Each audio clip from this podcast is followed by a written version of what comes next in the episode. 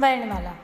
स्वर और व्यंजन के मेल से वर्णमाला बनती है, जिसमें ग्यारह स्वर, एक अनुस्वार और एक विसर्ग होता है। इस प्रकार कुल मिलाकर तेरह स्वर होते हैं।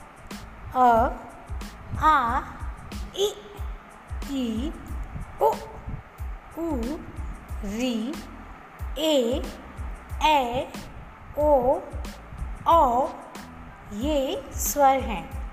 अंग अनुस्वार है और अ विसर्ग होता है।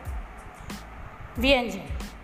व्यंजन कुल मिलाकर तैंतीस होते हैं।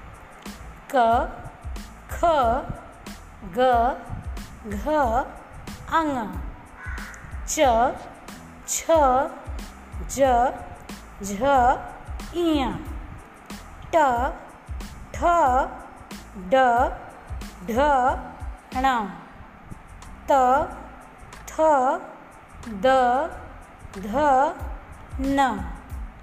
प, फ, ब, भ, म। य, र, ल, व, श श, स, ह। ये तैंतीस व्यंजन हैं। श, त्र, ज्ञ, श्र, ये संयुक्त व्यंजन कहलाते हैं। संयुक्त व्यंजन दो व्यंजनों के मेल से बनते हैं।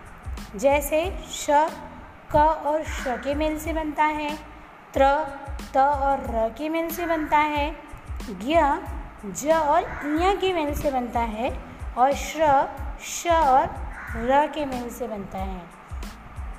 इसके अतिरिक्त व्यंजन भी हैं, ड़ और ढ। ड़ और ढ, ये दो अतिरिक्त व्यंजन कहलाते हैं। तो इस प्रकार वर्णमाला में कुल मिलाकर बावन वर्ण होते हैं।